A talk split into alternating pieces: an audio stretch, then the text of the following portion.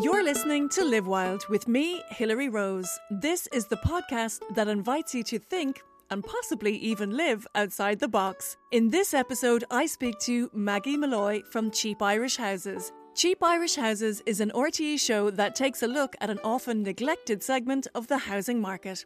Maggie has this lovely, infectious energy which I find really inspiring. She has a no nonsense, get things done attitude, and her practical approach to housing may be just what we need at this time. Planners in Ireland don't look favourably on those little cabins, but yet they're an affordable way of getting Yeah. a house. Like if it's 200,000 minimum to put a house on a plot of land, right? So mm. that's like a, a, a block built house.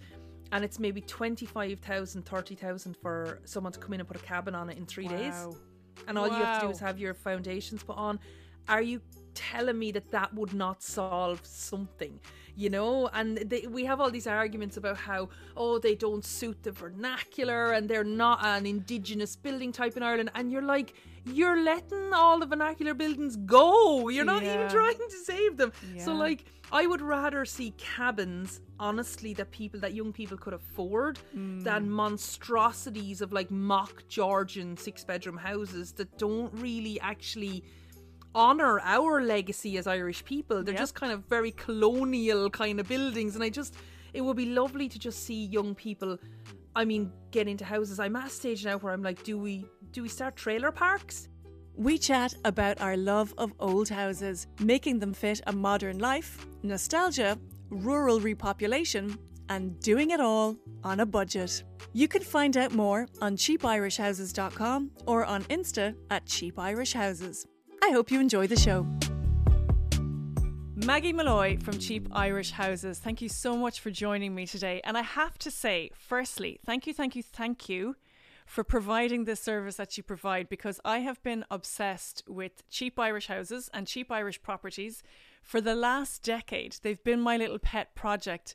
And I was so happy to see, first of all, I found you on Instagram. I was so happy to see your Instagram feed, which then turned into a TV show and multi platform. Um, thank you, because if you didn't do it, I would have had to do it at some point. So you've taken the burden away from me.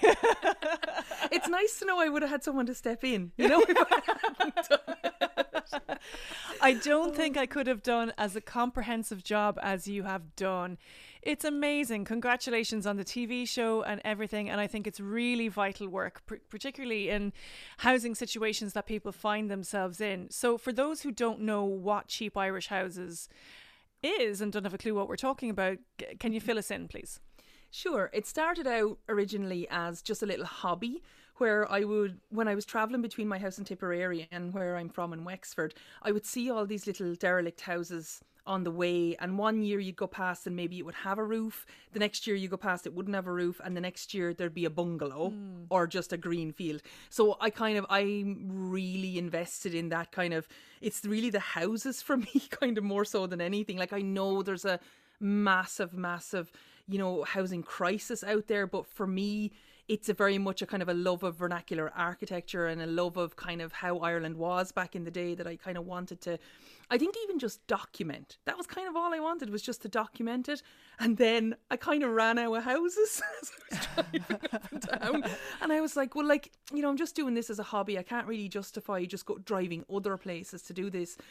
So I thought maybe estate agents might have them and maybe they might even have interior photos because I'm such a goody two shoes. Like I wasn't climbing over walls and going in in these derelict houses to take mm. pictures that much. So I thought they might have photos and the houses are actually for sale. So there might actually be a chance people could actually save them.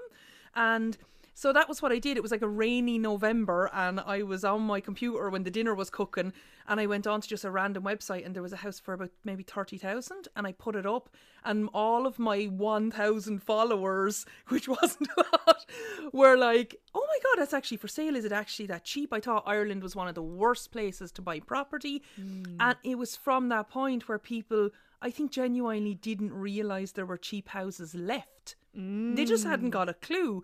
Um, and like I'd bought one myself a couple of years beforehand.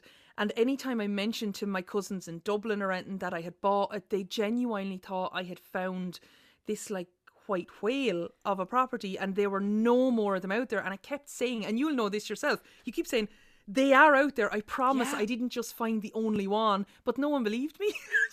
They're I kind of- everywhere. They're it, yeah. everywhere you go. They Every are. road that you take, it doesn't even have to be necessarily rural. Like in suburban areas, there's a lot of rundown properties as well that need love and attention. yeah. and I love that. I like so. Before you did cheap Irish houses, then what's your background? How like how did you kind of come to it? Well, I started out life after college as a website designer, and I worked at that for Jeannie about ten years, mm-hmm. and I kind of it was getting more tech heavy, and I realized that because I'm quite creative, like my my other option after web design would have been to go to art college. That was kind of what I wanted. I wanted to maybe do art teaching or mm. something like that. So it was getting very kind of tech heavy, and I just wasn't really that interested in learning coding and just spending my life at a computer. So I just kind of took the jump. I did my budget and I did my finances and I saved up and I said, look, I'm just leaving. I'm just going to leave. Can I survive for three or four months? Can I start working for myself? And I left, and literally a month later, the crash happened. Oh, I was like, it was a disaster. But look, you know, I was poor and I was making stuff with my hands and I was sewing and I learned Gorgeous. dressmaking and it was just literally the best time of my life. And during that time, like I had been very smart that I got my mortgage before I left work. So I got my mortgage when I was 23 and I Wow, left my that's- job in IT when I was 27. So like I had the house and I had worked in IT down here remotely Amazing. even back then. But um yeah, that was basically I worked in tech and then went on to just kind of working with my hands and like I said before that the cheap Irish houses thing was just a hobby. That was all it was. And I still to this day work as an illustrator. Like this isn't my full time job. at Wow. You know? It's amazing. So it's uh, like I, I always feel as well. I love following people's natural career progressions and their life progressions. Like all that web design and tech stuff really set you up to start mm. cheap Irish houses. You know what I mean? And then it became such a success on top of that because you obviously had all the you know tech tech spec backgrounds that you could start mm. putting this stuff online and start filming it and then you have your graphics on top of that because it looks Yeah. like a lovely polished package that you always present which I love you know it's yeah, very it does kind of it does kind of come down to you're totally right having the background in web design and then going from being like like I my transition wasn't as clean. Like it wasn't just like one day I decided I was going to you know be someone who made dresses or something and then left. It wasn't like that. Like I like I said I left at the beginning of the recession the last time. Mm-hmm. I had no work no one was spending any money. Yeah. and I struggled for a really long time and actually ended up going back into doing graphic design because I was like, look, I know how to do this. I know I can make money out of this. Great. It's still not coding. Yeah. So I, I this is a kind of a happy medium. And then I did that for a couple of months and I was on great money and I was like I always say to people, I was like the dad out with the Beethoven movies when we were younger. I was like head in a computer, going around like I was like literally holidays. I was working anytime. Like my brother lived with me, and he was like, "I haven't seen your face in three days." And it's awful, isn't it? Yeah, like, you and know, then I it's kind fine of- for it for a short period of time, but then you just have to walk away from it. I think, yeah. You do, and I kind of felt like I fell back into that because it was a kind of this safe place for me because I knew I could make money. Mm. And then someone just randomly said to me, I mean, I was easily 30 by this stage and someone happened to say to me i'd like a graphic on a logo um i couldn't find one. And they said would you consider trying to draw it? And i was like sure i'll give it a go. And that literally went from that graphic to me then stopping graphic design and doing illustration full time because it kind of came on and on and on.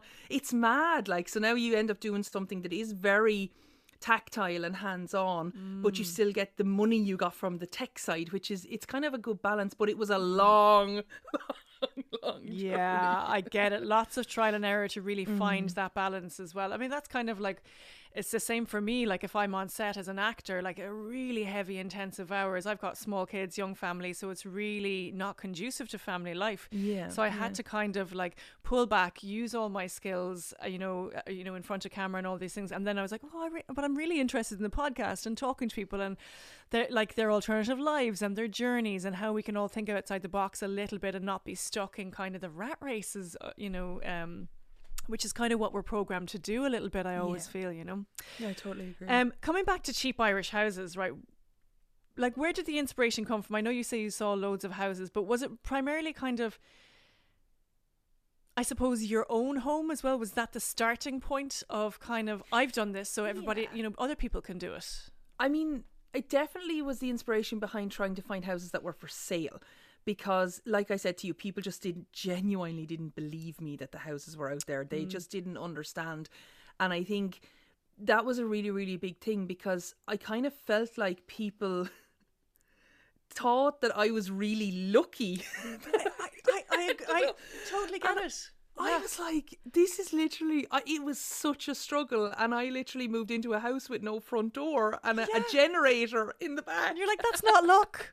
That's hard no, work. it's not, Yeah. and it's it's tough, and it's still tough. Yeah. Even to this day, it's still tough. And people honestly thought that I had just kind of hit the jackpot with it, and I was like, no, but this is I've made it into this now. It wasn't Yes. like this when I came here, and I think people needed to see that. That look, there are places out there. To be fair, that are even a lot better than mine. Like I bought mine probably this maybe 2004 Mm-hmm. 23 2004 yeah um so like everything was on the rise Yeah. but like the mortgages hadn't risen to the point that they were throwing money at me either Yeah, so yeah, yeah. i got mortgage approval for 110,000 and i lived in wexford like half an hour outside gorey is where i'm from Mm. you couldn't buy a field for 110,000 you just couldn't you know Yeah. and i think people genuinely thought that i was really lucky and I had found the one house in Ireland that you could possibly live in that was under a hundred thousand.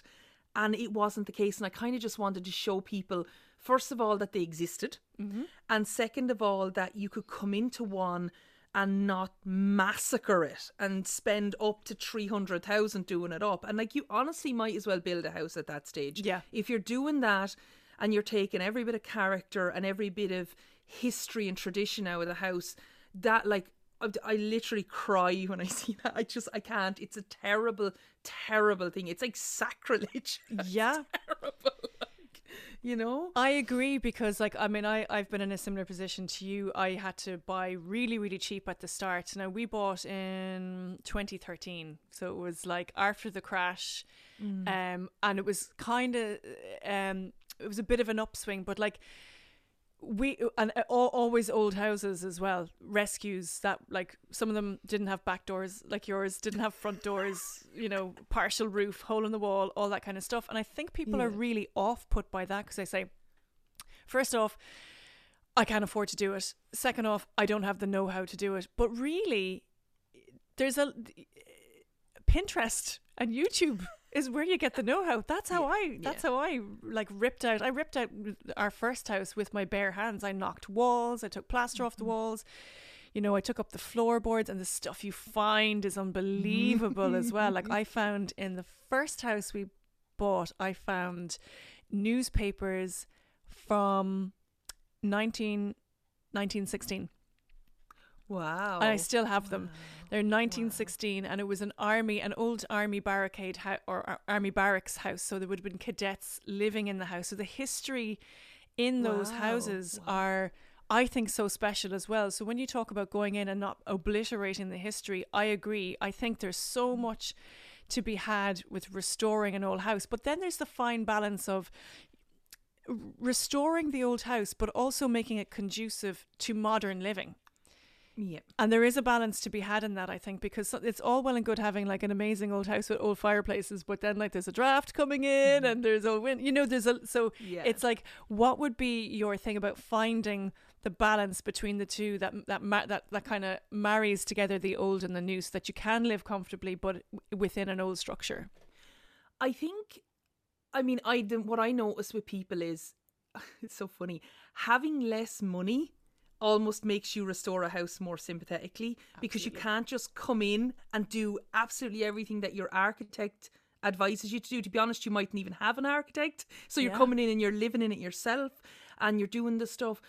I honestly think that, like for me, I hate seeing hearths pulled out of these houses. I hate seeing the hmm. chimney knocked down. Now I understand that there are some houses that are very, very small, and I understand, you know, open fires aren't the big thing that they were years ago. Most people don't even use them anymore, which is totally fine. And I get the the need for sustainability and just, you know, not this dependence on fossil fuels. I totally understand that. Hmm. But even just as a cosmetic thing, just even sealing up the top of the hearth so that it's like not even open to the elements, but you just keep it intact. And you mm. even just put a couch into it or something like Yeah, that. Yeah, just, yeah. especially if it's a really big one like I have here.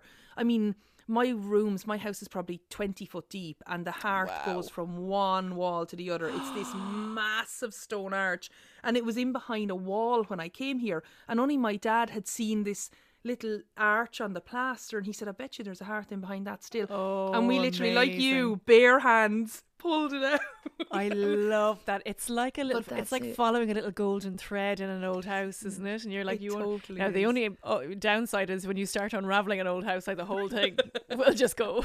you know what I mean? You're like, oh, there's a hole Yeah. there I didn't know was. Okay. yeah, Um, but like you said, with hearths as well, you know, it gives actually hearths uh, rather than blanking them, it gives you extra space. You can either Yeah. put like you know, I know, like you said, sustainability, but you can put the wood burning stove in there Mm-hmm. for effect. You can stick a couch in there. You can put a little seated area. Mm-hmm. There's so much to be had with the old features. You know, it's your little. It could be your little mini office. Yeah, Um, yeah. there's loads I mean, I had mine when I came here first because obviously there was nothing in it, and I started out the first I'd say ten years I was here. I had a Rayburn in it because that was the dream. Yeah. and I had this big plan of like you know I'll Rayburn sitting in it, and then like I'd do presses either side. But it turned out that the kitchen, the room had the stairs and all in it, and it was there just wasn't enough wall space to fit a functioning kitchen in it. Mm. So we ended up moving it to kind of the good room because the good room had good decent walls on it, Yeah. and now we've a wood burning stove in it, and it's perfect. You know, and it heats the whole house, and it's just I think some people will come in and they'll get houses like this and they will have lots of money and they will have lots of advice, mm. professional advice that is kind of not necessarily the most educated when it comes to vernacular buildings. So like I understand that like engineers, surveyors, architects are all fantastically qualified at what they do, but a lot of the time they're trained with newer building techniques mm. and you end up getting ill advised almost by accident and there's no badness in it it's just it just happens mm. and you get a lot of this oh be cheaper to knock that down than to keep and you get that a lot I've had that in so many houses. You should just knock that wall. It's cheaper. You're like, oh no, I, no, I can't. Like, I yeah there's can't. nothing that that can't be saved or Yeah. you know how could a girl like you move into somewhere like this Yeah. I've heard it all. I've heard it all. It's like the the Coillte forestry. That'll kill you. The ra- the knotweed. That'll kill you. Oh, knotweed. Everything is like That's the- yeah. Yeah. Let alone we- a woman, a woman living in rural Ireland on her own. Heaven forbid, Yeah. you're just going to get murdered.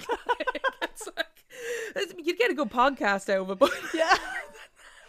oh my god yeah it's so true there's so much like it's like uh, and that's interesting about even rural living as well have you come across um I suppose on your travels during cheap Irish houses and different people that you've met, people who maybe have relocated out of the cities and out of the urban areas looking for a bit more space, but were really reluctant to move into rural areas and subsequently have found themselves absolutely loving it and really settling into a community that they didn't feel they'd settle into. Have you have you come across that much? Yeah, I found that right. So people, I think, as soon as they think you're outside of a speed limit, they think that they are completely isolated. And I mm. think it's only when you bring people to look at houses and you go, right, look, you cannot physically see your neighbour's house, but your neighbour is a couple of hundred meters down the road around the bend. Mm. Your shop and your church and your community centre and your sports field and all are just across the way. And there's actually, I feel like in rural places, there's more of an effort to kind of bring community in. I feel like, I mean, the people who live on my road, it's so funny. I've been asked so many times as well about meeting people my own age and all down here. And the thing about it is, like, there are very few people in my local area that are my age, but yet the um, the group of friends that we have are they range from 90 to maybe their 50s and then obviously people younger than us that are only just moving in. And it's it's more of a, a broader range of ages but it's everyone understands that everybody's quite vulnerable.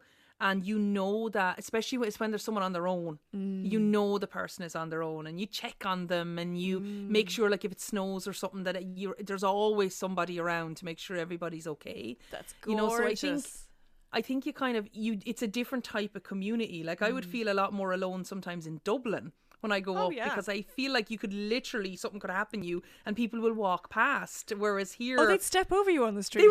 If you fell on the street in Dublin, you'd be stuck. Could be like, oh, well, she's obviously Langers, so like we'll just step over her. You know what I mean? Exactly. No, I agree. But I mean, and you know, I've had great people help me in Dublin over the years, but on the majority there, you people tend to kind of just look at their shoes when they're going places. They keep to themselves a lot more, and Mm. I feel like I think people then can move out somewhere like Dublin and genuinely think that they're going to move into an isolated area where they're going to have no support, and it's the complete opposite. to Oh, be it's fair, brilliant. And I think as well, when you talk about the age range of people that are within your own community, it's so much more interesting. That's what Mm. I find.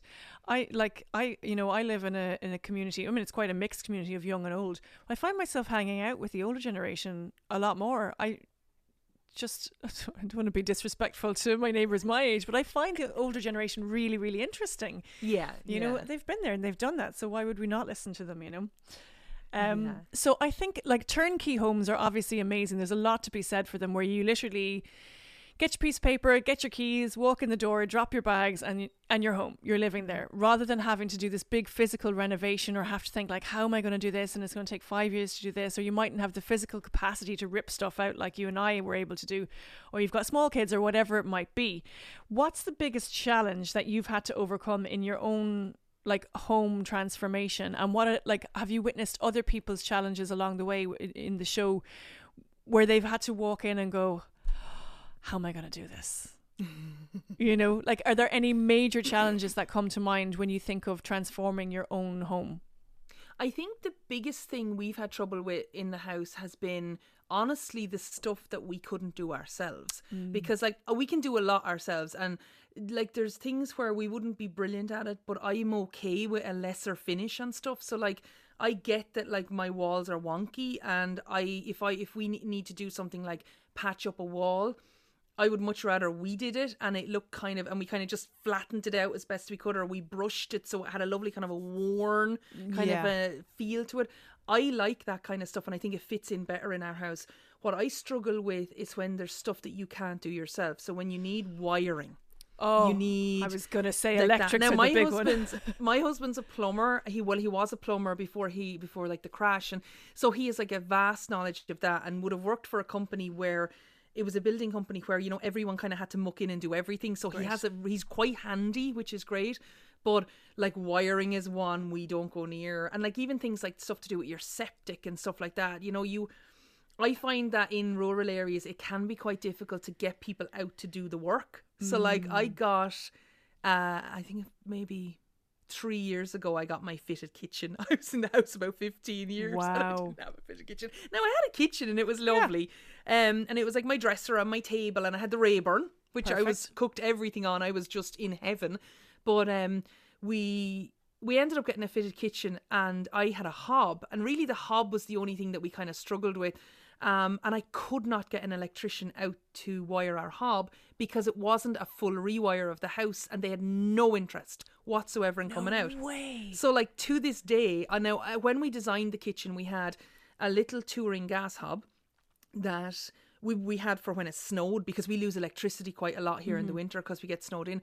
So we had the little touring gas hob and then a nice big brand new shiny glass hob that still does not work and it's sitting in the worktop. Now that's something I think tradespeople not coming out because the things you want to do either don't make them enough profit hmm. or they kind of see it as just being kind of a, a bit of a nixer as opposed to you know just being a job. proper job. Yeah, and I find that like when you're DIYing I feel like that's quite difficult because there is a huge amount of stuff you can handle yourself, and the little bits that are left over are almost not worth somebody's while coming out to do. Yeah. Whereas if you had a construction company coming in and you're gutting the whole place, you've got the electrician comes in and the plumber comes in and da da da yeah It's and they'll rack that up know, on the bill as well which is Yeah, wh- which is yeah. what's attractive to them like you said it's the small jobs they've no interest in it's too much no interest, manpower yeah. And I think that's it. It's almost like when you're too functional. And then you there's just maybe one or two jobs you can't do and it's just it's just really hard to get people in to do work on a house when they're not doing the whole house yeah you know yeah which is a pity I agree with you, and for any of the listeners out there, I've done a couple of houses. Maggie's obviously um, like prolific when it comes to houses and the know-how of it. Don't ever touch the electrics yourself. No, just, no, no, It's the one thing I just, it's terrifying, particularly in old houses. Whew, the electrics. I only ripped out a pantry only recently, and uh, I was really lucky. Had a great builder, and he pulled through a wire, and he was like, he got an electric shock off it. I went, oh my god, are you okay? And he was like, yeah, but he held it up to me. Mice had eaten it. So like if he hadn't pulled it through and found it, that's a fire waiting to happen, you know. so I was yeah. like, thank God that he did that, you know. I'm not I'm not happy he got electric shock off it, but but it did save a house fire. Um what is your top tip for people who are willing to make a go of cheap Irish houses? And what are like what is the stuff you kind of see on cycle? What's your top tip, but also what are the pitfalls that you see people kind of doing repeatedly? I think, I mean, my top tip, and it's to get them. It, it, it's like so many fold because it keeps your mortgage lower. It hmm. just makes that your house price lower because of the house. That's the social media snippet right there. I can never wear earbuds. I can't they don't either. fit They in fall my out. they don't fit in my ears. That's I why I've a got very these big strangely shaped ear. I'm the same. That's why I've got these big clunky things on. They never fit in my ears. That's too funny. I have to make sure. okay, that was hilarious. um, okay, so I'll start that again. Maybe. okay. what was the question So, I asked you? Oh, the it top was tips about what the top tip. Yeah. So like my top tip is if you can kind of condition yourself when you're buying a house, when you're browsing houses, you're getting your mortgage and all done, you could have maybe a year or two, maybe more when you're saving for your deposit. You have a big massive chunk of time there, right? Mm. You have to get your head around the idea of living in a house like this without fully doing it up on day one. Mm. I feel like this is the biggest tip I can give anybody. If you can, even like you were saying before about Pinterest, if you can go on Pinterest and instead of looking up, you know, show homes in California or like selling sunset stuff, right? What you need to do is you need to go on Pinterest and look up like rustic villas in maybe Italy or France and places where they things like stone floors are embraced, kind of mm. whitewashed walls are embraced. It's like if you can get your head around looking at this stuff as being beautiful and being stylish because it can Yeah. be quite stylish. Some of the most amazing houses I've ever seen in interiors magazines have been old houses that people left the character in. Yeah. And I think if you can get your head around that and you can train yourself to see these houses as beautiful as they are, when you come into it, instead of you spending maybe 50 to 100,000 doing it up, you could spend 5,000. And I mean, I have real life experience of this. Yeah. I didn't spend a lot on my place. Now, I know my place isn't finished, but I film renovations for the show. And I went into a house a couple of weeks ago, which is going to be on season three.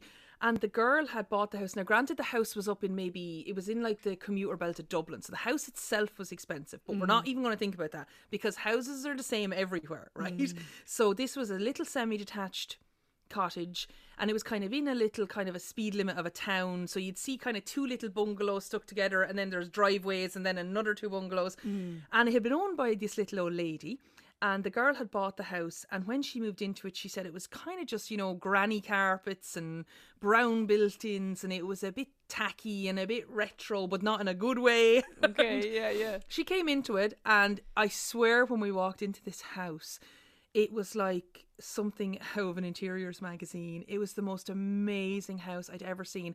And i asked her how much she spent on it and she said i think maybe 5000 euro i was like Wow. what and i'm there with the guys on the crew going i told you this could be done and they don't believe me What kind of stuff was she using? Was it salvaged furniture? no, like literally stripping all back? she did, right? So the majority of what she did in the house was she emptied it of Yeah. everything that the like kind of the ticky tacky stuff. Yeah. Um The left old fireplaces. stuff, like, yeah. yeah. So she left like her there was a cast iron fireplace in it. She left it in it. She pulled up carpets and stuff like that. But she literally painted the place. I'm not joking. Yeah. The kitchen was white.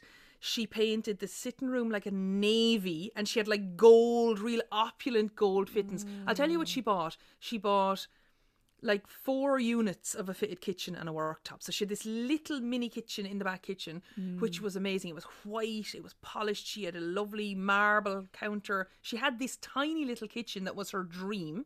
But the whole rest of the kitchen was just painted white. Wow. She had, and she bought her couch for her sitting room, a velvet couch for her sitting room. And other than that, it was paint and stuff she had gathered up over the years. Like, Yeah. so she had like her, gra- oh, this mirror was my granny's, and this kitchen table was my granny's or my mammy's. And it was just like the stuff she had in it was kind of very vintage, but it was Irish vintage. Like it wasn't Yeah. like she was there kind of buying antiques off of the continent or anything and bringing them back. It was just real humble Irish stuff that you see in every single house like this.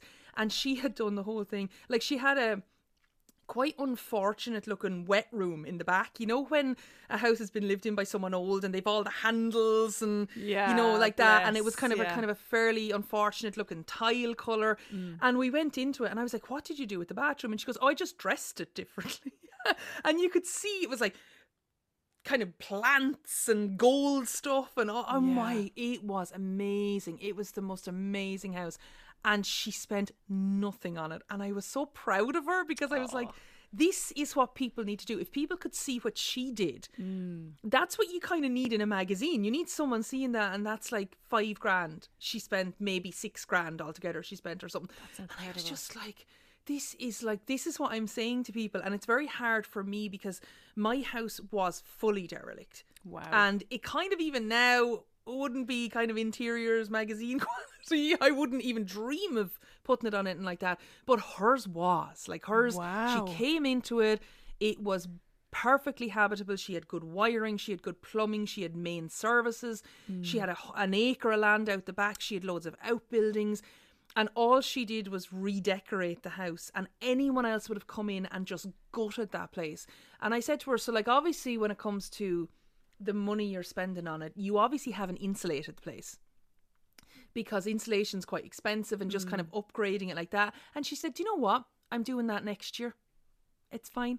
And that Yeah. was it whereas like whereas the engineer on the show was very like well you know you should have insulation and you should have this. And she was like i'm fine for a year i need to see how warm this house is Yeah, and how much it costs it. me yeah and then i'll go from there yeah. and i was just like this girl it was just like that's what i would recommend Yeah. try and make yourself see some sort of like gain some sort of appreciation of these houses as they are and kind of look at makeovers. Go on pinterest look at makeovers of these mm. places and see cheap makeovers where really all they're doing is putting kind of a new paint color or they're dressing it really well. Because pinterest is great like that. Pinterest will call something a makeover and it will literally be they spent two or three thousand euro buying interior products Yeah. from a home store. And you take They them out and the room is didn't- the exact same. Very same. Yeah. Yeah. Yeah, Yeah. yeah. So, I mean, that's what I would say would be just try and get an appreciation for the houses and try to not do too much. Just, you don't need, and that's not even about saving character. It's Mm. even in a little kind of ticky tacky bungalow that doesn't have character anyway, but just,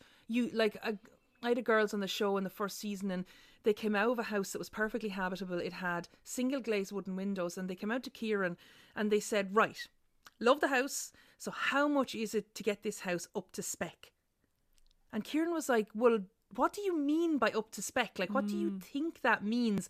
And you real I hear that a lot, and you realize that people think that the houses are not habitable. They think there's something wrong with them, and they need to spend a lot of money to get them up to spec. And really, hmm.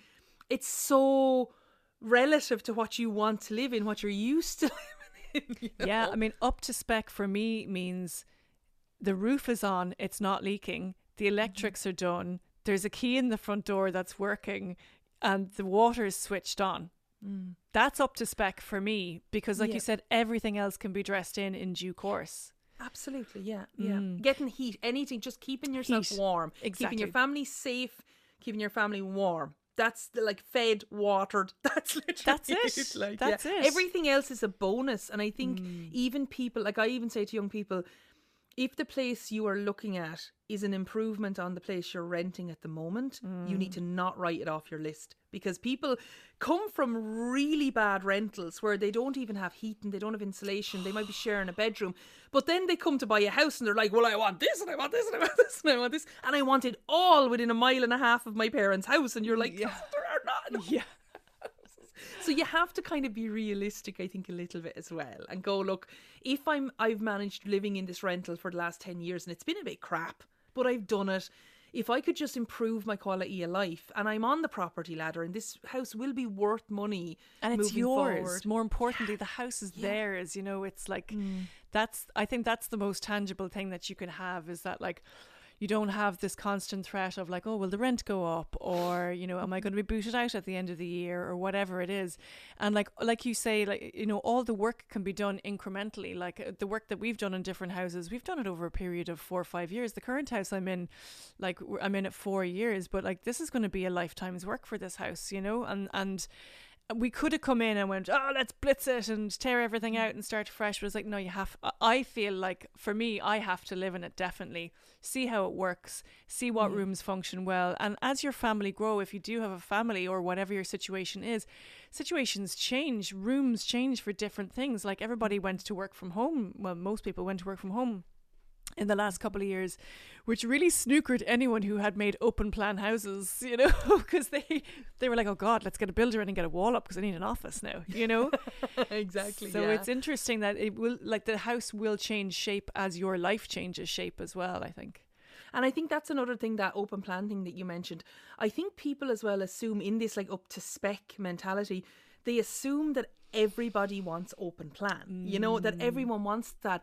And I had a house hunter looking at a house last week and the the engineer, the instinct was, look, we need to knock a wall down. We need to get these two rooms linked in together.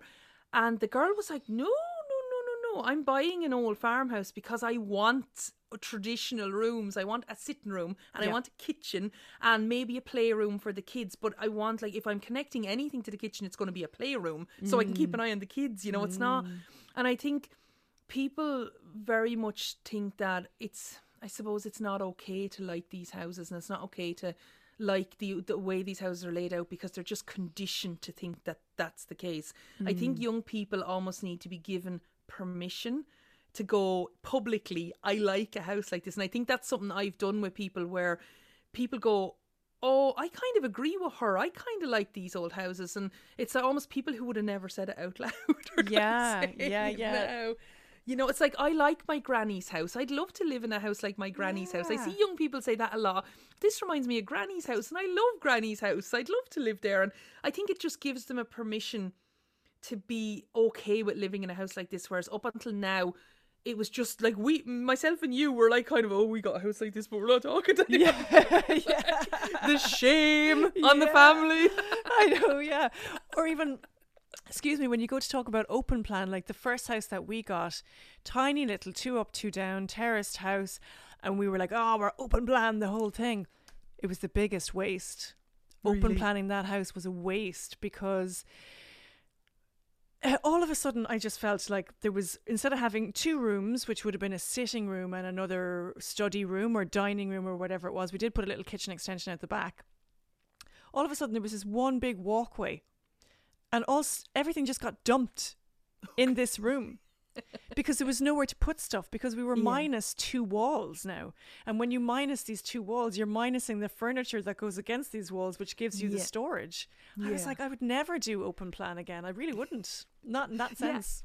It's it's funny. I think everyone just assumes everyone loves it, and I think Mm. that's a kind of a maybe an architect thing and like a builders, like modern builders, where I think they have their ways that they've been trained to do stuff, and they're not. I almost wish more creative people went into architecture. Yeah, Like, I agree. I would love that because I like. I think I saw a show one time years ago. I think it would have been Grand Designs or something. And Kevin McCloud was saying they were talking about architects, and they were like, "Oh, the architect told me I need to get rid of this feature because um it just doesn't suit the plan he's had." And Kevin McCloud, I think it was, said, "Look." A good architect will find a solution to the problem you have. Mm. You know, it's not like you can't, you don't just go rip it out. Mm. Like, I just wish that, like, it was just more creative than stick a glass box on it, or maybe, oh, let's let the, well, let's make a difference between the old and the new. So we have the old building, and then we have this hideous modern thing stuck onto it. And you're like, I like vernacular stuff, but I would like my extension maybe to have a corrugated iron roof. I, would like it. that. Yeah, I, I think why can't they just make a little bit of a nod to the vernacular? Like th- let's let's mm. not just make it look like well this is an old bit and this two story tower thing Yeah. I just think that's so unfortunate. And also, when you're renovating, you're talking about using these old tin roofs and stuff. There's a lot of reclamation that can happen, which is a way cheaper. uh, Like, Yeah. I mean, obviously, it's better for the environment because it's sustainability, reusing old materials, but it's way cheaper, and I think uh, looks way cooler as well.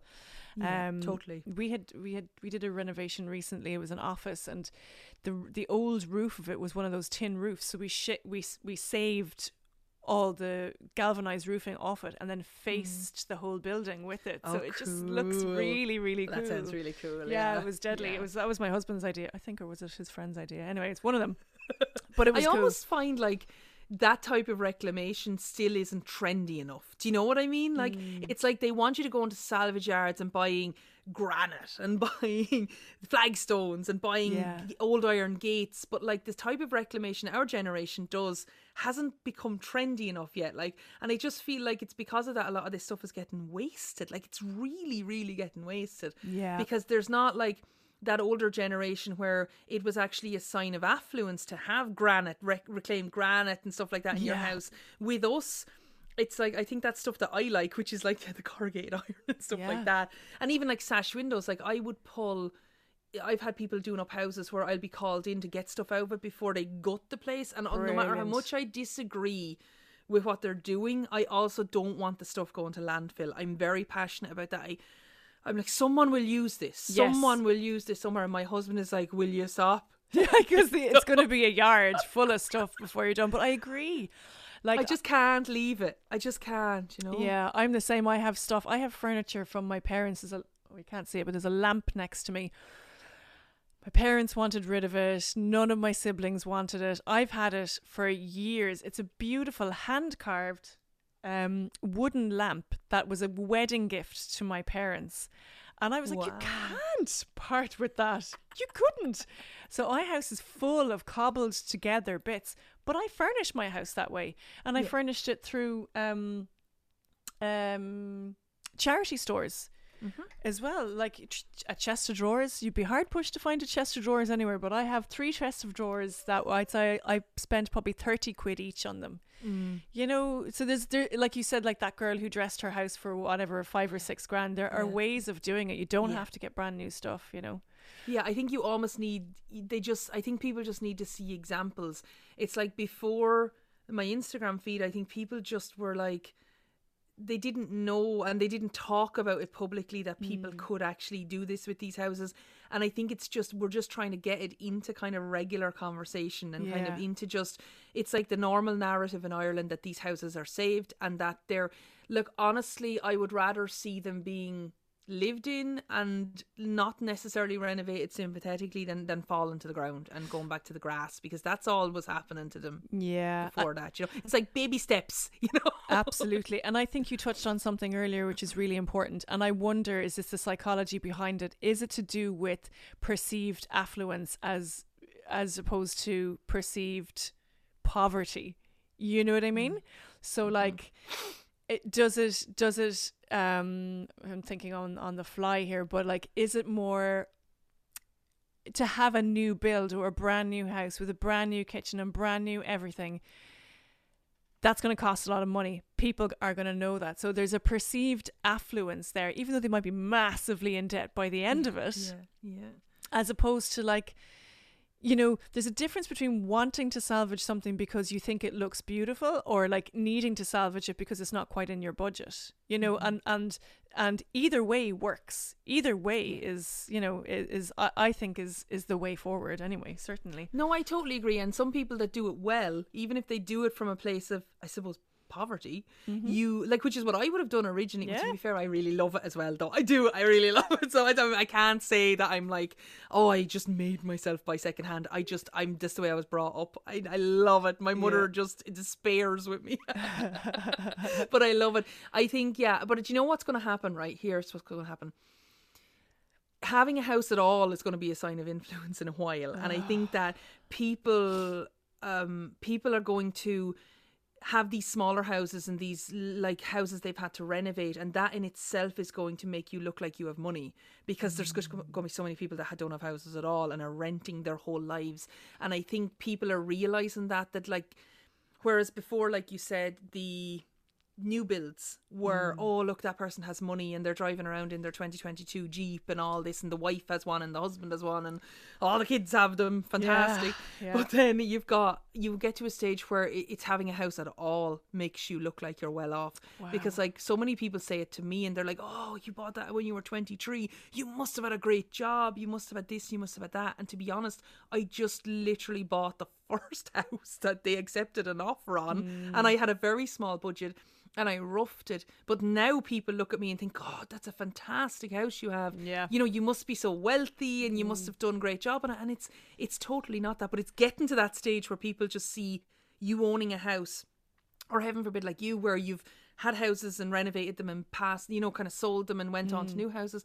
They look at that as a sign of affluence. And Crazy, it's, isn't it? It's madness. and and that's an interesting point actually because I think when people like again the mindset is when you're starting out and you're young or or not necessarily young but going for your first house that you must get a mortgage okay and mm-hmm. that is probably 70% of the time true but like when we started out there was no way in hell that we would have gotten a mortgage like no way but we cobbled together some savings. We got, I was lucky, got a loan from, like a small loan from my parents, which we were paid to them as a mortgage, actually.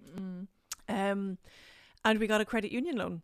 And we cobbled that all together. And Yeah. so we had no mortgage on our first house. And that was the only way that we were able to purchase. Like, are there other ways that you can think of that don't necessarily mean people have to go for mortgages? Or does that mean as well, like thinking outside of bricks and mortar, are there other types of homes that people can start on and start start looking towards? It's a good question. It's a good question. I think one of the things I want people to open up their minds to is look, if you have a massive deposit, and at the moment deposits are huge. Yeah. If you have a massive deposit, like my deposit was 10,000. And like that to me was the most amazingly large amount of money I've It- had yeah. any- And to be fair, even when I got mine, like I was like you, I was cobbled together. Mm. I think back then they didn't check credit unions, you know? So like I had my credit union loan. Like my parents couldn't afford to give me money, but my parents borrowed and I paid them back. Like it was still yeah. the combination of my mortgage, my payment to the credit union, and my the payment on my parents' one Mm. to get that ten grand together was still less than my rent. So I was Yeah. like, and also I'm so sensible that they knew hundred percent that I would pay it back to them. Absolutely, But yeah. like I, we were just like. Our family are very like that. We're like, right, how can we do this? There has to be a way to do this. And we figured it out. And like, it just, it was done and it was fine. But I would have, like, if I had had to have saved that up over years, like, I never had that amount of spare money. There's no way I'd still be bloody saving for my Mm. Yeah. deposit at that rate. But then also, I, and I didn't get it as a gift either. It was just, like me risking, my parents risking, and everyone just kind of going, look, we all trust each other. We all know that she's going to pay this back, whatever happens. And like that's what we did. But like I see people nowadays and they forty and fifty thousand in deposits, and I'm like, would you not sit down and think about maybe whether you could move to another county where a house is that price? Yes. And like, yes, okay, you have to figure out whether you can do that, and it doesn't suit everybody. Mm. But the thing people forget is that the day you buy your house or the day you get your mortgage or whatever, you don't stop earning money. So mm-hmm. all of that money that you've been saving for the last five years, you still have that coming in because they they go, well, look, I could buy that house for forty thousand, but how am I going to do it up? How am I going to have any money? Because the bank won't give me any money. Or Yeah. but the thing is, like, you're maybe saving a grand a month for the last five years, Yeah. and I can guarantee you a thousand euro a month going into any house makes a massive difference. It's huge, and also if it's if it's really basically habitable, you get Mm-hmm. the mortgage, you get into the house, you're saving a grand a month. You're probably going to save another grand a month by letting go of a rental that you were on. Of course, yeah, you know, yeah. so it's like, excuse It's me, massive because if you buy it for cash, if you buy it for 40,000 Mm-hmm. cash, you've zero payment, no payment to anybody. You still have your thousand that you were saving or whatever amount of money you were saving. Mm-hmm. And like to me, a thousand euro a month left over to put into a house is getting someone in to do work. You would how would you spend a thousand euro on materials and also work a job and have the time to do Yeah. the work that like I know nowadays you could because materials have gone up. But like honestly, if you were putting away a thousand a month and that's just you, Mm. and then you have your partner if you're with someone else Mm-hmm. and you're working and you're still earning and there's still bonuses and you still have different kind of things in your life that come and go and you can sell stuff and you know you don't need all the trophies you definitely don't when you move into a, a No, new no, house no. you can kind of get rid of a lot of the stuff that was keeping you occupied because you were maybe in an apartment or something and you you know because when you're out in the countryside as well and you've space it's cheaper to entertain yourself Yeah, it is. you can like oh I'll go out in the garden Yeah, Or yeah, I'll- yeah, it is you know I'll, Forget I'll go to the meals. shed and I'll Yeah. build something you know or I'll DIY or something it's a lot cheaper It is because if you're in an apartment, you're kind of like, well, I got to get out of here, so I got to have a meal or the cinema or whatever it might be, or I might go visit somebody. So I actually agree. Like I'm happy. Yeah. I'm on a little, a little patch of land, being crazy on my own. Like I'm very happy doing that. I think a lot of people are though. A Mm. lot of people genuinely are happy with that, and I think some people don't really realize it until they get out and they realize, well, look, I don't need to drive for a half an hour um to go for a hike. I can just go for a walk near my house because I actually live in a really beautiful area now. Yeah. You know, I think yeah, and like that, like meals and stuff like that. You tend to then when you live away. That your your free time is spent with like catching up with your family and visiting people at home and things like that. And it's it's it's free, Yeah. you know. Yeah, and as well, I think like obviously there's you know people are more conscious that they can work from home, work remotely these days as well, so it frees people up in a sense.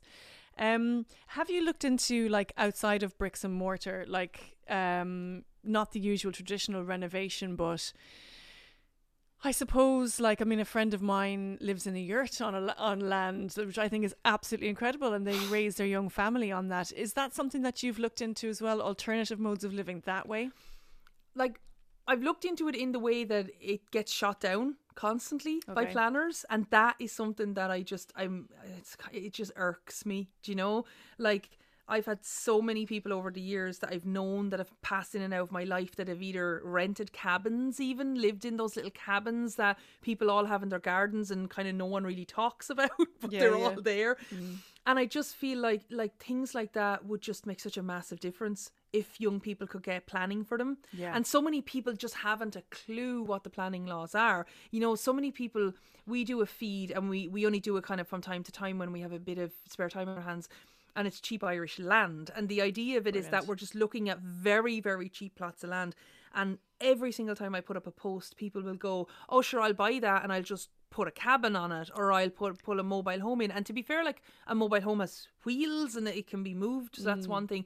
But like they don't understand that you actually aren't allowed to just pull a cabin in or just build a mm. cabin on a piece of green land without getting planning permission and planners in Ireland don't look favorably on those little cabins but yet they're an affordable way of getting Yeah. a house. Like if it's 200,000 minimum to put a house on a plot of land right? So mm. that's like a, a, a block built house and it's maybe 25,000 30,000 for someone to come in and put a cabin on it in 3 days.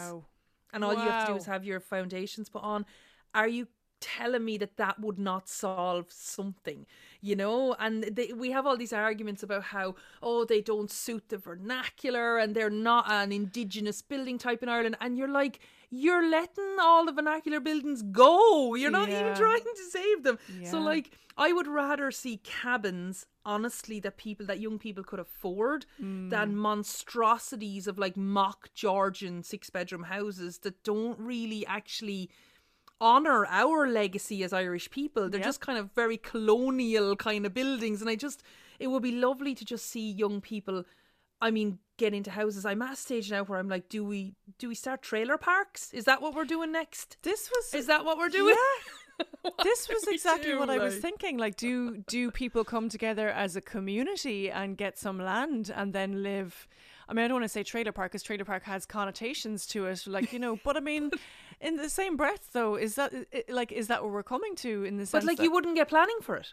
This is the thing. You wouldn't get planning. So like it's like the people, the suits who are making these decisions again aren't creative enough. You know, mm, they're not mm. necessarily um forward thinking enough. You know, they're the same people that were making the decisions in the 90s, in the late mm, 80s. This is a very kind of a a kind of an old boys club for want of a better word. And Yeah. it's i mean i don't like being like very outspoken about stuff because i feel like i need to be positive about stuff. And it is very much the positivity that gets people encouraged about it and gets people enthusiastic. But at the same time Seriously. There has to be, I think, I know, I agree with you, but there has to be some kind of leniency or revisiting of these planning laws just to see. There has to be alternatives. There surely there has to be alternatives Yeah, within the yeah. community. You know, I mean, like, there's a very big kind of a movement to protect Ireland's countryside and to make sure that we have uh, like our greenfield areas are kept nice and we don't build these like unconnected separate houses in rural Ireland. And everyone needs to be ushered into villages and towns because that's the only place you can have a normal quality of life. And they're really missing out on the fact that like thousands of people, hundreds of thousands of people live in rural Ireland, in proper rural Ireland, Yeah. where you can't see your neighbour and you're you're like half an hour from the local Tesco, and Mm-hmm. it's totally okay. And like we're not nuts to want to live out here. But also no, but like I grew up like that. agree, I I agree. grew up like Yeah. that. Like I and even in Wexford, like Wexford when I grew up, I was born in eighty one, so I was quite young in the eighties, and I just remember it being very quiet and peaceful. And we walked three miles to the shop. If you needed anything between shopping day and the next shopping day, you walked to the local shop. And then Mammy drove and got shopping once a week in Gorey, which was half an hour away, and that mm. was literally your life. And it wasn't the. I think probably the GA club was three miles away, so you had to drive to that to go to mm. training to hurling or whatever. And it's totally normal. And mm. moving all of us into a village or a town is not the solution. Like they're going to have these beautiful farmland everywhere, and everyone's going to be homeless. Yeah.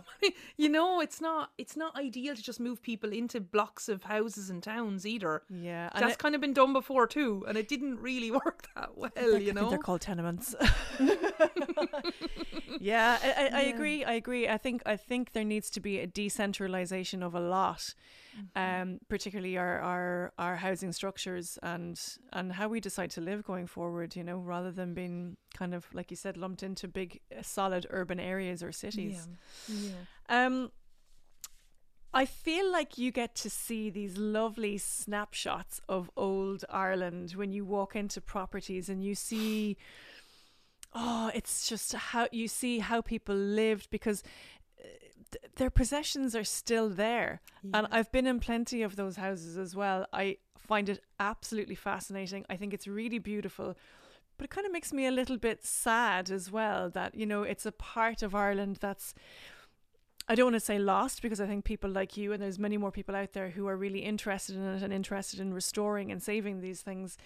Was there any house that you walked into that you went that made you really sad by what you saw? Well, that's a really good question. Because there's so many. Not to bring it down or anything, but no, you know. it's not. But it's right. It's it's heartbreaking Mm. seeing the houses. I think because I know, and I suppose to a certain degree, I'm kind of responsible for people coming in and then. I mean, I know the houses are already for sale, so that's not me. Like I get Yeah. that, but like when I bring people into a house that has the little JFK picture still on the wall and it has like a little outshot bed and it has like a pillow and stuff still on it and the little curtain and the like uh, the heart and it has the crane and, and I am literally there going this is all going to be pulled out. Every bit of this is going to be pulled out. And I know like there's every chance a lot of the houses I go into that I could be the last person that sees it like that and that is, and I I have gone to houses and like we would do house tours for YouTube. And I would go to houses myself that if I saw one and I just really loved it, I'd be like, I need to see this house in person. And I mm. would just do a little house tour for everyone because I know they loved them. And I would be in those houses with my husband and go, I can't leave. How many hours have we got left? I just can't leave because I, and I would, I'd be tears in my eyes even now thinking about it. Now, when mm. I'm in work and I'm filming, I'm very, very professional. And I'm like, yes, we have to go. and then you're outside going, "Oh." the amount of times I've wanted to save stuff out of them, but I know that the the best case scenario is that the stuff stays and that the person that buys the house has the stuff that the people who lived before built with their own hands and like the mm. vernacular furniture and stuff. It's built for the house. It should stay with it. It doesn't. It never bloody does. And this mm. is what I get really kind of torn about because I will say to people, look, if someone comes in here and they buy this and they get, they are even whispering about gutting the place, this is my number. Call you me. have to Yeah. ring me. Yeah. I don't care what time of the night it is. I will get into my jeep and I will come. And I think people just think I'm cracked. they think I'm cracked. But at the same time, like I just know so many of the houses are. Oh God, the thought of it, like the little, I little bedside lockers with like. There's like little whiskey bottle and then the holy statue and then a little Mm. bo- Lucas a bottle of holy water on it and and then the Bible and it's just And oh, that's the thing. So, what is it about it? it? Like, I always think as well. I love all the like, I suppose the uh, religious paraphernalia that you find Mm. in the older houses as well. Um, what is it about about that that makes you emotional? Is it that it's a snapshot of somebody's life, or is it more to do with like? Can can you explain to me what makes you emotional about That's it? That's a good question. I don't know what it is. Is it that it's kind of a snapshot of life in general in an older time in Ireland? Mm. You know, that maybe it kind of. You see, I see kind of a lot of the time. I suppose history in Ireland is very much written, you know, from the point of view of like wars and you know who ruled who and you know all this kind of stuff. And really, I find like a lot of focus is put on big landed estates in Ireland and stuff. And this is very much, oh, let's all go visit them. Let's all put the money into them. And I think walking into a house like that tells a lot more about our history than walking into a landed mm. estate and looking at how the gentry lived.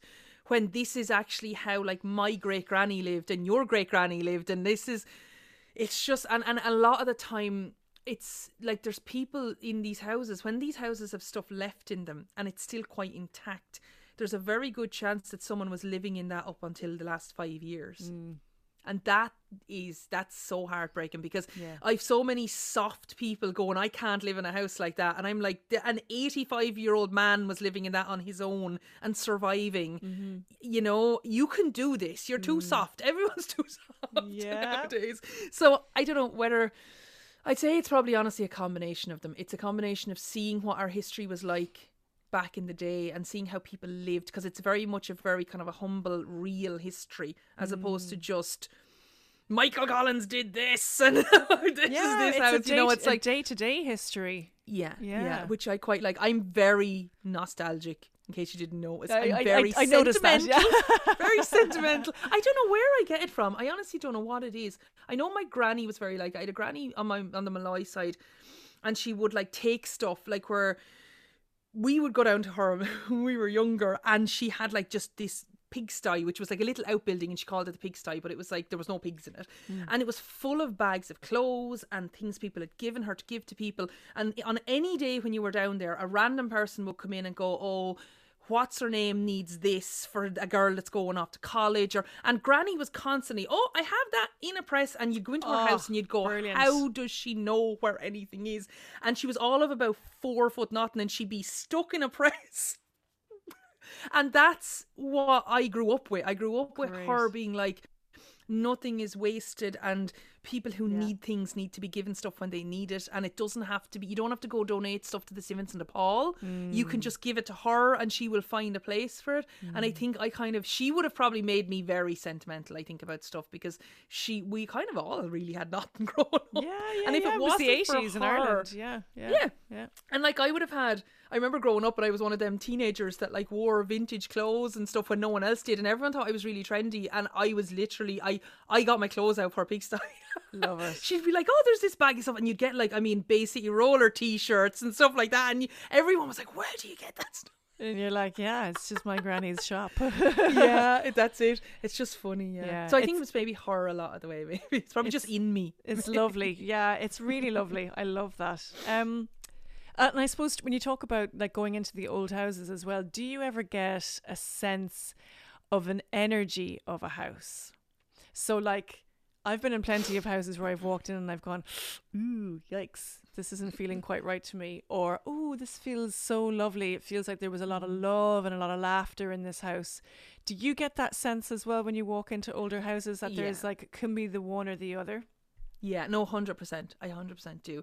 I've had. I obviously won't mention any names of places, but I've I've even been in places filming where I've been like, I need we need to get out of here as quickly as we can. I just don't really. You just wouldn't get a great feeling about it, mm. and like it's not a matter. Like I've been in places before where I like I wouldn't be able to breathe properly in it, and now I go in and out of these houses every day. I don't have trouble mm. breathing. I don't have asthma or anything like that, and I know dust doesn't affect me like that. And I literally would go into a house and I would be like, I need to get out of here. I need to get back mm. outside. And it's just a kind of I think it kind of manifests itself in different ways with you, where it like you could go into a hundred houses and it would never happen. Um, but yeah, like I've had places where even when I was buying this place here, where I would have looked at a lot of houses, a lot of houses, and I've been in places even where people would have been like, "Oh, don't go in there because some guy lived there and he wasn't nice," and I would be totally fine. The place would be lovely. This place here. I remember coming here that first day, and it just now my house is not a bright house. It's because it's it's an old farmhouse. Yeah. The windows aren't huge, and I remember the sun beaming into the house, and I remember just thinking, this is the happiest, sunniest little house in the whole world. And even you know, as people have come and they've kind of talked about the family that lived here. The family seemed quite stern and quite kind of, you know, utilitarian farmer family who hmm.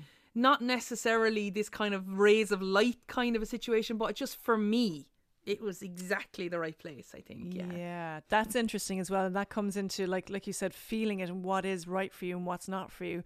Have you been in a situation where um we'll say there's been an energy in a house that hasn't been amazing, but someone has gone ahead and bought it? And you're like, how do we clear that? How do we clear No, that? no, no, no, no. Because anytime I've ever had a kind of a weird feeling in a house, like I wouldn't say it, yeah. but if they had have went to kind of move towards buying it, I probably would have said it to them. Um, no, I've never had anyone actually buy one. I only think I'd be like, I'd feel really guilty if I brought someone to Yeah. a house like that, you Yeah, know? yeah, yeah. Um, no, no, I think honestly, those kind of vibes are a bit universal too. I think even if you don't believe in it, Mm. you will just kind of be like, oh yeah, I didn't really like that house. Yeah. I didn't really like it. And they don't realize that there's a reason they Mm. didn't like it. Because you're going, well, it has everything on your list, you know? Yeah. Whereas I'd be getting the heebie jeebies. Yeah, yeah, yeah. well enough. Like. Yeah, yeah. You walk outside, you're freezing cold. You're like, oh my god, and like it's 23 degrees outside, and you're like, I know, but it's Yeah. freezing. Yeah, yeah. or Um, something falls. I notice when I'm in a house, like if like the house is perfectly sound and everything's fine, and like something falls off a shelf or something falls like just randomly, I'm like, right, no one was at that. Like, we need to get out of here, right? Yeah. That's usually a sign they don't want you there. yes, exactly. Yeah, yeah. well, that's okay too. That's all right too. Um, I suppose okay, like uh, currently where we're at, there are whispers of a recession next year because of everything that's kind of going on in the world. What are your thoughts on that? And is it a time where people should kind of press pause on buying? Maybe they don't have.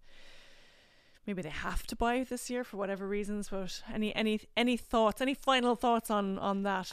Those whispers coming in. Well, I mean, I suppose my my opinion on it only comes from living through a recession already, mm-hmm. and I found that when the recession hit. Now I know obviously it was a very different setup last time because we had issues with banks and stuff. I get mm-hmm. that, right? Mm-hmm. But I find that when recessions hit and when everything downturns, the banks decide they don't want to lend anymore. They don't. They kind of pull back, and that like enthusiasm for giving people money also stops. So that's always my worry. Is like also when I was leaving Wexford, people said to me when I was leaving, "Ah, you should just stay in Wexford. Just wait it out. The property prices will drop." You'll be totally fine. You'll get somewhere, mm. and they still haven't dropped. And I'm at 19 years since I left Wexford now, and they still haven't dropped. And I would still be renting or in my mother's spare room. And I think you have to just buy a house. Just even if there's like a, a recession that lasts a couple of months or a year, a year or two, there other stuff happens. Like you, a recession happens, then everything else kicks in, and people it becomes kind of everyone's more frugal, and banks don't Mm. want to lend as much, and there's like austerity measures, and you don't want that either. You you, Yeah. you can't be that puts you in a very weak position to be someone trying to get a mortgage at that stage. Mm. Like the ideal situation is that you go into a recession with the money to buy a house for Yeah. cash, Cash is when king. the houses drop. Yeah. That's the ideal situation. But what people tend to do is they look at like a little bit of that scenario, like, oh, when a recession comes, we'll be fine. And they don't realize that you also need to be able to get a house at that stage. You have to be in a position to buy. And at the moment, you're getting what maybe mortgage approval that lasts for three months. Used to be maybe six months. Is that all it is? Three yeah. months? So like you're they're uh, getting you back in very quickly and they can change Mm. the numbers at any time they want so that would worry me Mm, i think if you have the money to buy now like house prices uh, housing's always a great investment there's only a certain amount of it's only a certain amount of land out there Yep. just if you can get on the property ladder now and you get on it in a kind of a fairly frugal way so you're not going building a six bedroom McMansion nowhere. Then look, right, great. Get yourself on the property ladder in a fairly frugal way.